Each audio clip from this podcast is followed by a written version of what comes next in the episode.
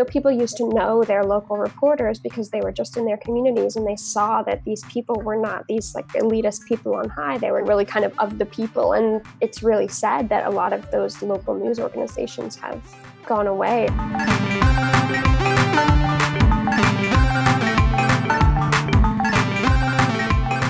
From the recording studios of Reconstructing Judaism straight to your cell phone or other listening devices or the convenience of your own time and space. This is Trending Jewish, the Jewish podcast about everything. Dun dun dun dun dun dun dun. Good job, Brian. Thanks. So I am Rachel Burgess here with my colleague and co-host Brian Schwartzman. I think. To, did you have to think about that? I did. What? Who am I really? it's a question we all should ask. The unexamined life is not worth living. I don't even know how to follow up with that. That was pretty. That was pretty deep, Brian. You just managed to sound like go from confusion and and startled state of mind to philosophical. Yeah, I generally don't have an in between. Um, so, speaking of the philosophical, help us get more downloads. Yeah. Spread the word. You know, we're doing, we've gotten well over 10,000 downloads for our podcast. And if you like your if you like us and you want to hear future episodes make sure that you subscribe to itunes google play overcast castro wherever you can get podcasts we're there and you can also check us out online, listen to our podcast on our website at trendingjewish.fireside.fm. And we're part of an amazing organization that's um, that's uh, reconstructing Judaism for, for our time, um, training rabbis, uplifting communities. So if you if you like the work that we're doing and and want to support it and want to support an organization that's really got its eyes on the Jewish future, uh, make a gift at reconstructingjudaism.org slash support. So, and then you're thinking about the Jewish future. One thing that we talk about, I think we think about is what, especially nowadays, we're thinking about the media and we're thinking about our newspapers and Jewish news. And so I think um, our next guest, I think, is a very brings a very interesting perspective about what the news today is like and what that is like in that world and trying to navigate Jewish values and working as part of the media. Yes, clearly a rising star. Somebody was hired by the New York Times at like 24. I, I don't know, and and really has um, is or isn't isn't a journalist of the future is already there. And with that, talking to the next generation of journalists. Here, here's our conversation with Zoe Greenberg. Zoe Greenberg grew up in the Mount Airy section of Philadelphia as the daughter of Reconstructionist Rabbi Julie Greenberg. She graduated from Yale in 2013 and began working at the New York Times in 2016. She's a researcher for Pulitzer Prize winning uh, columnist Nick Kristof, as well as Charles Blow, in the opinion section and also reports her own stories. And she lives in Brooklyn. So, welcome, Zoe Greenberg. Thank you for joining us. This is a, a cool. Uh, I, I don't know. What, I don't know what the word is, but Zoe and I were reuniting after got to be more than ten years because I interviewed you when you were, were in high school. You won a a, a, yes. a competition for a documentary film, and now here you are I'm really curious what it's like to work at the New York Times because it feels like in the journalism world, that's like being, um, it's like being signed to the Yankees. I don't like referring to the Yankees, but I feel like that's what it's equivalent to. So what's it, what's that experience been like for you? Yeah, I mean, it's, it's very exciting and it's really cool to be around, you know, the best journalists basically in the country and kind of getting to learn from them and, seeing what they do and how they do it. And you know also just the platform of the times being able to write for it is really incredible because people actually read it and talk about it and um, you know your your stories actually can make an impact How about um, so what what do you do on a day to day basis? We know you you write and report your own stories, and you also work with um, some of the best known columnists there. So can you can you break that down for us? Yeah, so basically my so I'm a researcher for Nicholas Kristof and Charles Blow in the opinion section. And that means that I fact check their columns and I do research for them. Um, so like on my first day, Nick asked me to um, to research how many people had died from slipping in a bathtub versus terrorism in um, in 2016, I think. So that was my first assignment, and it was you know I had to track down how you know who who um, quantifies how many people die in a bathtub and is it different if you slip or if you drown and you know which one he wanted to count? And then because the the purpose of the column was to say that more people die from slipping in a bathtub than from terrorism in the US which is true. And I you know found the facts to prove it. Wow, it sounds like from all that research, you are the person to bring to trivia. Do you think the do you think Jeopardy is next for you or there have been some attempts to do some trivia in the opinion section. They have a Facebook Live uh, trivia contest, but I don't know if I would actually be that good because it's all extremely obscure and like often not really on pop culture.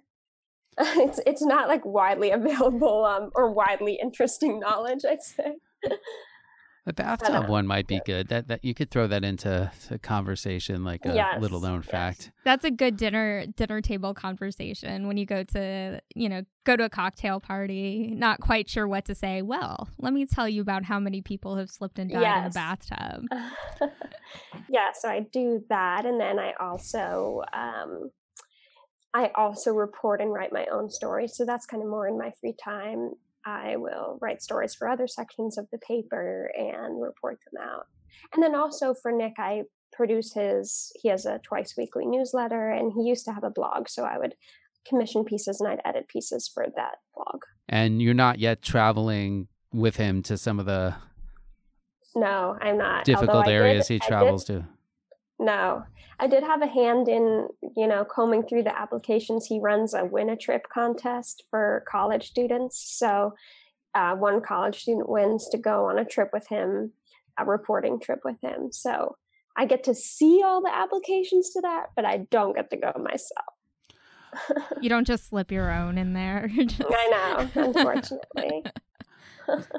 so I I don't I don't know you that well, but I but the little we've interacted, you seem like you've got the resume and kind of the composition to do anything you wanted. So why in in 2018 or 2016 whenever you started choose to jump full on into to print journalism at a time when the print journalism model is is is is threatened or challenged or however you want to say when when um, you know there's there's a low level of trust in it um, you could you know i could go on and on. Why you know why now at a time when you know a lot of a lot of people are fleeing from the field actually? Yeah that's a good question. One i ask myself too. No but i'm not trying to talk you out of it. I mean to me reporting is just one of the most fun jobs in the world. You basically get to talk to people all day. You ask them questions that you're just genuinely curious about you can ask them really personal questions and it's not rude. You can ask them really basic questions and you know they still think you're legitimate. So that's really fun. And then you can go and write up the story based on you know your ideas around how it all fits together. And that's such an exciting thing. And then you can actually see your writing have an impact on real people's lives and real policy. Um, you know so that's all what drew me to reporting and to writing. And i've I entered the I entered the industry you know when it was already kind of falling apart like I've never been part of it when that wasn't happening so that was just kind of part of my experience of it. I I had an internship at the Oregonian which is um, Oregon's daily newspaper yes. and in something like my third week at this internship they fired half the staff. And it's just I mean it's been like that at every place I've been basically. It's just you know, print journalism is obviously undergoing huge change. And that's just kind of part of it. But it doesn't make me think that, you know, reporting is not useful or it does and it also doesn't make me think that there's not a career in it because I think that even as those old models kind of die or change, there's still going to be a need for news and for reporting, and there'll still be new, you know, new structures. But, you know, that said, that is one of the exciting things of being at the Times is that it's it's obviously you know doing doing pretty well, and it's not about to die out. Right. I mean, I mean, I've heard it argued at a time when the influence of the the regional newspapers as uh, you know as institutions have have been weakened that the Times and the Wall Street Journals their importance is is just even more so than than a generation ago.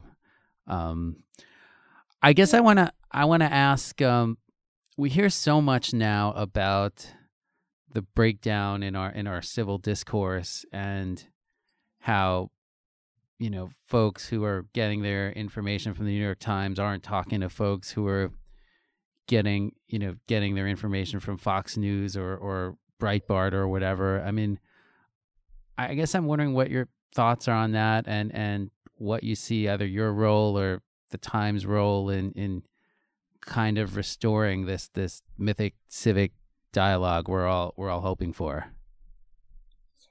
Yes. I mean, I do think to some extent it's a it's a mythic civic dialogue, but you know, I do think that it's true that people get their information from different places and there's not necessarily a lot of overlap in how people are understanding the news or, you know, what pieces they're reading.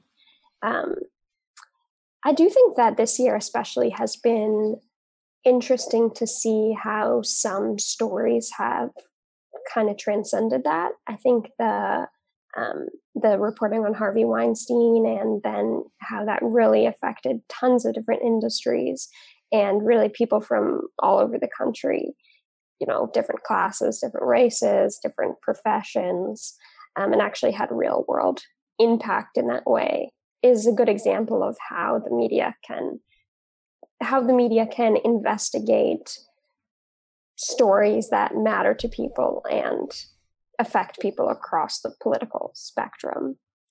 I mean, it's uh, tell me if I'm wrong, but I mean, obviously, the Me Too movement that that reporting kind of spurned is very social media, very, very kind of now. But the way that story rep- was reported, to the extent I understand as an outsider, was very, was very old school. Just tracking down people who and, and trying to convince them that it was in the public good to talk to something that was either embarrassing or that they didn't want to talk about. I mean, it was that was that was my take of it. I don't know if you got you got yeah, more on the inside. that's right. And Emily Steel, who was one of the reporters who wrote about Bill O'Reilly and ended up uncovering, you know, that he had settled with women for millions of dollars over sexual harassment. The story she tells is she was trying to talk to a source to go on the record about the harassment and the source said i can't i can't talk tomorrow. I have a pilates class in the morning. And emily said okay well i'll come to the pilates class. And she flew across the country to la and went to this pilates class showed up next to this woman and talked with her and convinced her to go on the record. So it definitely is you know kind of old school shoe leather reporting. Wow. That's incredible that you know the kind of the kind of links to be able to tell something so and especially that story is something that's so important. I think there's a lot of thought um that the reporter is you know the enemy that's going out and trying to dig up all the all this dirt and destroy lives but you think about how much good happened out of that kind of, of out of those stories and out of that reporting and how it was told that really great things had happened. Yeah, going along with that, I think that kind of ties into the decline of local journalism, and it's it's pretty sad. And I heard um, Lydia Polgreen, who used to be at the New York Times, and now she's the editor of of HuffPost uh, talk about this, but basically the idea that you know people used to know their local reporters because they were just in their communities and they saw that these people were not these like elitist people on high; they were just kind of local people who had the best interest of their neighbors at heart and would kind of, you know, uncover corruption in city council or, you know, on the school board or whatever. And were really kind of of the people. And the, it's really sad that a lot of those local news organizations have gone away or, you know, don't have a lot of money. And now it's, you know, people who are in New York or in DC who are writing these stories. And it's, it feels less like it's kind of of the people. But of course, there are still you know great local reporters who are doing very good work. Right, and I think Patch was supposed to really hyper localize reporting, and and to the extent I followed it, it didn't really didn't really take. Right, I mean. Yeah, I mean, in New York, we had DNA Info and The Gothamist, which were both really good, but they were they were just shuttered by their billionaire owner although I think Gothamist is coming back as part of WNYC, which is the uh, public radio. So I know I know you're not a, a movie critic, but we've just we've seen this. Um, I guess I guess the Times have have uh, not the New York Times, but our our Times have uh, brought about kind of a rejuvenation of, of of the journalism movie genre. I just happened to watch I just happened to watch the Post over the weekend, and and I was a I was a little let down by it. Um, I was wondering if do you have a do you have a favorite uh, journalism movie? Is there one that that inspired you, or or that or or yeah, not I not so much? I was let down by the post too. I just thought it wasn't. It was it was sort of too cinematic, and it didn't feel that I don't know that accurate or that moving. But then I I recently rewatched Spotlight, and I do love that oh, movie. Such a good I movie. Think yeah, that makes investigative reporting look so cool and fun. So, who are you hoping plays you in a movie someday? like once you, oh, wow. you uncover I the big story and change the world, because you're going to do that. It's it's it's destiny for you. Who are you hoping plays you in? Oh wow! Uh, I think Oscar we might movie? be too far off to even consider. You know. These are important things to think about. Yeah, I, will have that. I'll I'll keep that in mind. Interesting though, Michael Keaton, who was who was in Spotlight, he was in the paper, which uh, from like '93 or '94, which is really over uh, over overlooked. It's it's sort of a day in the life of of, of a fake New York New York Post. Oh, and, oh really? And, I've never seen that. And um, yeah, I, I, think it came and went, but I I I, uh, I, thought it. There were some great newsroom scenes in there. If if uh, folks out oh, there haven't haven't seen it. Um, yeah. I know Rachel was really curious about this when when we when we first when we first met and you were you were a student at at one of the was it Germantown Friends or I forget where you went at uh, Springside. Springside, right in right in mm-hmm. Chestnut Hill in in Philadelphia. You were you were really interested at at a pretty young age in issues of uh, of race and class. I mean, has that has that carried through in your in your journalism career? Or, I mean, is that is that something that you're still thinking about and and, and grappling with? We should also back up a little bit because we should because uh, we should also um you know remind our viewers also that um, zoe won an award for a documentary she did and um, on um, race and class when she was when you were 15 which was which when i said earlier that you're going to do amazing things i mean you're already doing amazing things. It's only up from here for you. You're just going to you're it's destiny that you're going to be changing the world. Well thank you. And I'm, this I'm is a great interview to have early in the morning. Pump me up for the day. Um yeah i'm assuming you're in your 20s now. Otherwise otherwise it would be way too long ago that i interviewed yes, you. yes. okay um, I'm 26. Oh wow! So is is that still is that part of your reporting to the extent you you can make it? I mean, they're very obviously complicated, fraught issues. Yeah, it definitely is. I mean, I think that I'm really drawn to stories, reporting stories, especially about women on the kind of margins of society in various ways and some of the kind of struggles or obstacles they face and the systems in place that make it hard for them to succeed. So, um, I've written a lot about women's healthcare in prison, and I wrote a piece for the Times about how pads and tampons in New York State prisons were being used as um, basically as bargaining chips and kind of being, you know, being withheld from women in order to make it feel like a scarce commodity. Wow. Um, and I, I, I interviewed one woman who was arrested and she went to she was taken to a police holding cell and they told her that uh, and she had her period and she asked for a pad and they they told her they they would give her a pad but they needed to call an ambulance because they didn't have any on site so they called an ambulance and got a sterile gauze pad which was the only thing they were they gave her then so i mean that's one example but i'm working on a story right now which hasn't come out yet but is about um, women leaving domestic violence in New York who are who are trying to get divorced and they're basically just trapped in both financially and legally they're kind of trapped in these abusive marriages. So I think that you know I'm generally interested in in that type of story and sometimes it broadens out so that um, I also wrote a piece about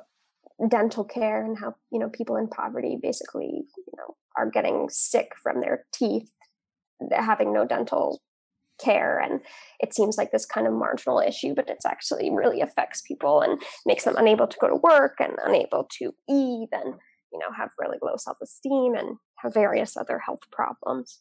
So i think that that does kind of affect all of my reporting that that lens. How are you able to report on these really i mean as you're telling me these stories my heart is just sinking and how are you able to report on these things, like these very emotional things, and being able to keep calm and, you know, keep that journalistic objectiveness? Or can you? Yeah, I mean, part of the I think a big part of it is being able to tell a story in a way that will affect a reader and uh, maybe affect someone who can actually make a policy change. And so I kind of keep that in mind as I'm reporting it to feel like, you know, ultimately I hope this is going to help these people and potentially affect change. And, you know, I I like working at a place that is known for its objectiveness and it's very credible because of that. And so people are not inserting their opinions into reporting and they're very focused on um, you know, how to make it the most the most bulletproof in terms of facts and in terms of the reporting and storytelling as as possible because i think that makes a story much stronger and able to reach a, a bigger audience. So do you see the um did the jewish identity you grew up with or or that you still maintain has it shaped your your interest or approach to to journalism yeah, I think it has. I mean, I'm I'm very interested in stories about ritual and you know questions of community and faith, and I kind of I kind of like writing stories about people who are rethinking things or maybe modernizing, but kind of are deeply rooted in tradition. I wrote a story that that I published, um, I think last summer, that was about Jewish families who are rethinking circumcision or, you know, creating new rituals around circumcision where they're not actually doing a cutting, but they're doing something else. And that was such a fun piece to report and write because, you know, I, I kind of delved into this world that I had grown up in and it was just very interesting to talk to a lot of people about it. You also come in with another background because your your mother's a rabbi. Yes. So what does that do to the reconstructionist rabbi? A reconstructionist rabbi on top of that. so what does that do, and uh, how do you think that impacts the way you um, seek stories and um, how you write your pieces? Uh, well, sometimes I'll ask her. I mean, for that circumcision piece, I just said, you know, do you know people who are doing this or who would want to talk to me? You know, I was kind of doing some resource. sourcing to her. And this is um, Julie Greenberg of Congregation Lev Ha'ir, right? In yes. in Philadelphia. Okay. That's right. Um yeah, and it's it's funny because I was working on a Nick was writing a column about women clergy, which is how we reconnected. But I was kind of reaching out to various um, seminaries and rabbinical colleges to see, you know, what percentage of people in your in your classes are women now. And I was that was another instance of kind of sourcing through my mom or through my through the Jewish communities because I I kind of you know I knew who to talk to at RRC or they pointed me in the right direction and you know it, it was great. I mean, I think there's any of us could come up with an imagination of what it's like to grow up the, the child of a of a rabbi and i mean is it i mean is is is this is it just judaism just there all the time or or is it just normal like what what is it like growing up well normal for her is right. normal but I, I know uh, right normal for each of us is normal but right. how would you describe it for somebody who didn't grow up uh, in, in in that kind of setting um it was pretty fun I went to a lot of weddings that she did as a child. And yeah, we just had, you know, Judaism kind of as part of our life. And we were very much part of a Jewish community that we would celebrate with and go to services with and just kind of, you know, live our live our lives alongside, which was a, a really nice part of it. But I don't know if that's really specific to being a rabbi. But we, you know, we'd go to services sometimes that she led, or we'd go to a wedding she was officiating, and that was kind of a fun part. So you hear these fun things about going to weddings. My my partner's family has a funeral home, so like I hear about all the funerals and stuff that they did, and you don't you don't hear about weddings so much. Oh uh, yeah, that's really that sounds so pleasant. these weddings. Yes. But what does that do? I mean, you're also a young person, and we're also you know talking about how do we engage you know the younger the young adults and get them engaged in judaism. Um, and you are still pretty engaged in the jewish community and you very I, much identify as jewish. Uh, does your background being the child of a rabbi influence that or is there something else that's driving you to still stay connected? I mean, for me, it's been sometimes hard to be connected when I'm away from home because I'm so used to, well, because I think my mom is a great rabbi, you know, I'm a little bit biased and You're I allowed. Just, and I feel very connected to kind of the type of Judaism that I grew up with and um, was around, which is it's reconstructionist, but it's also some renewal. So it's a little bit, I don't want to say on the fringes, but it is a little bit on the fringes. It's not as um, it's not as mainstream and i've found it kind of hard to find other communities that are like that. So it's sometimes been a little bit um, you know disheartening or something because i'll go to a synagogue and i'm like this is not what i'm looking for at all. But I, I do think that's also just the nature of like looking for a synagogue. You just always feel like it's not exactly what you want.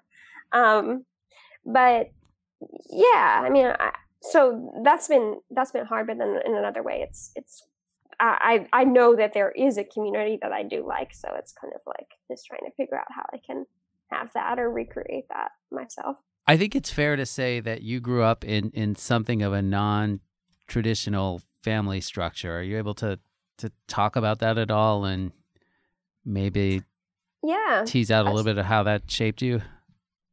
Yeah, so I grew up with a single mom, and she was a single mom by choice, and we had donor dads, and then my two younger siblings are adopted. So we kind of had a, a family that she created and exactly how she wanted to do it.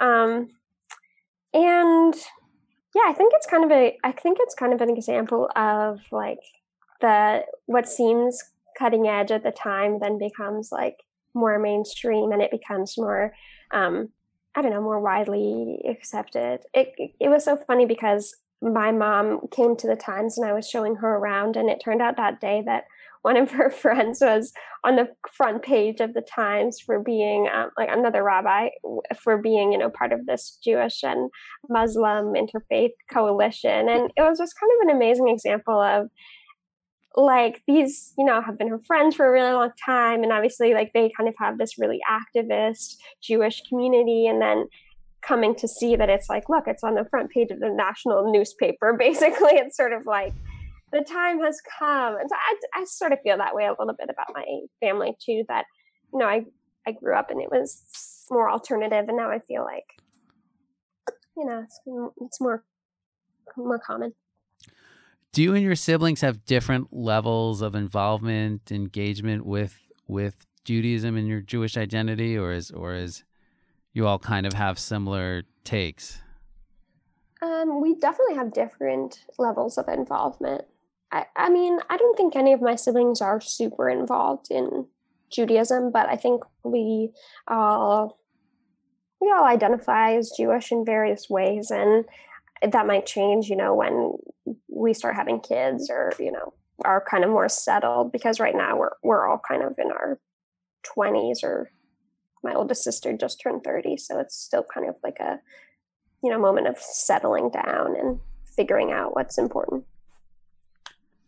I have to give such props to your mom because here, you know, we're, we're meeting you and all of the wonderful things that you've done, even, you know, from as a teenager and look at what you're doing now. And also to be a leader of, um, of a community, um, that's really that's really difficult and that takes a lot of energy and that takes a lot of love and it sounds like your mom just had plenty to give and that's it's true that's wonderful. she's pretty amazing yeah anyone who's ever had a conversation with me for more than 30 seconds knows i have i have uh, two daughters uh, seven and four and they take everything i've got and i've got a, a, a full uh, a full partner in raising them. So I don't know. Uh, See, this is five cats. seems daunting, but but I guess uh, cats. Cats is where we're at, right? Okay. That's what I'm doing. I'm just collecting cats at the moment. I'm uh, I'm young. I'm young enough to do that, where I can just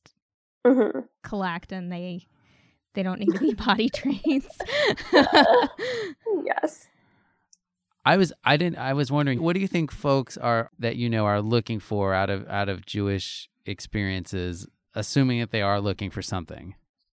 I think it is tricky because it's a kind of fine balance. Like I found that I want to be part of a community that feels very relevant and engaged politically, but is not is not hollow of tradition and i think that's kind of a tr- that's kind of a tricky aspect of it because i found that some of the stuff in new york or in brooklyn where i live it's it's like come do this have this dinner about i don't know it's like have this shabbat dinner but it's like seems totally completely removed from anything jewish sort of except that it's you know they're trying to get young jews.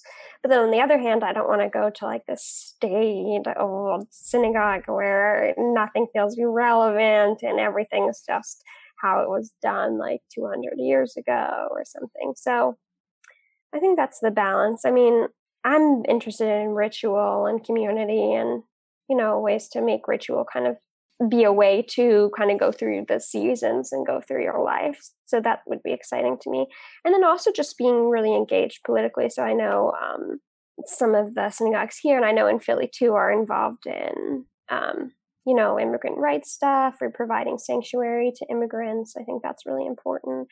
And then you know also around the topic of of Israel I'm I'm always kind of um, that's obviously also a tricky topic for synagogues to contend with with millennials because I think you know for me I don't want to be part of a synagogue that's just completely pro Israel and you know has no room for kind of dissent. So I want I want a community that's engaged and kind of you know able to actually think about those issues and act on them.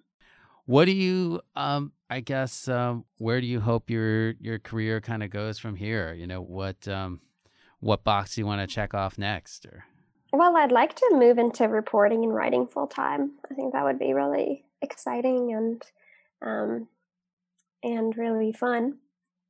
That's it's a bit tricky to do in this media landscape, so we'll see how that goes. But that's kind of my long term dream. All right. Well, we're gonna wish you the the best of luck, and and it's really cool that we reconnected, and and uh, yeah, thanks so much. Hopefully, our as I've said, our podcast has a has a long life, and we'll we'll get to repeat guests, and uh, we can talk to you after you've broken some uh, some huge stories. So. And you can decide who is going to play you in a movie that's going to win an great, Oscar. Great. Can't wait. Thanks so much. Okay, thank, thank you. Thank you for listening. So please make sure that you subscribe. We are on iTunes, Google Play, Overcast, Castro, any place where you can get a podcast, we are there. And make sure that you tell your friends about us and give us a great rating and a review to help people find our show. Um, if you have any questions, comments, ideas for episodes, and guests, please send us a message on our website at trendingjewish.fireside.fm. And if you like what we're doing, you like the work of Reconstructing Judaism, you like our podcast, um, please help support the work that we do. You can do that very easily by going online. You can go to reconstructingjudaism.org slash support. Yalla bye.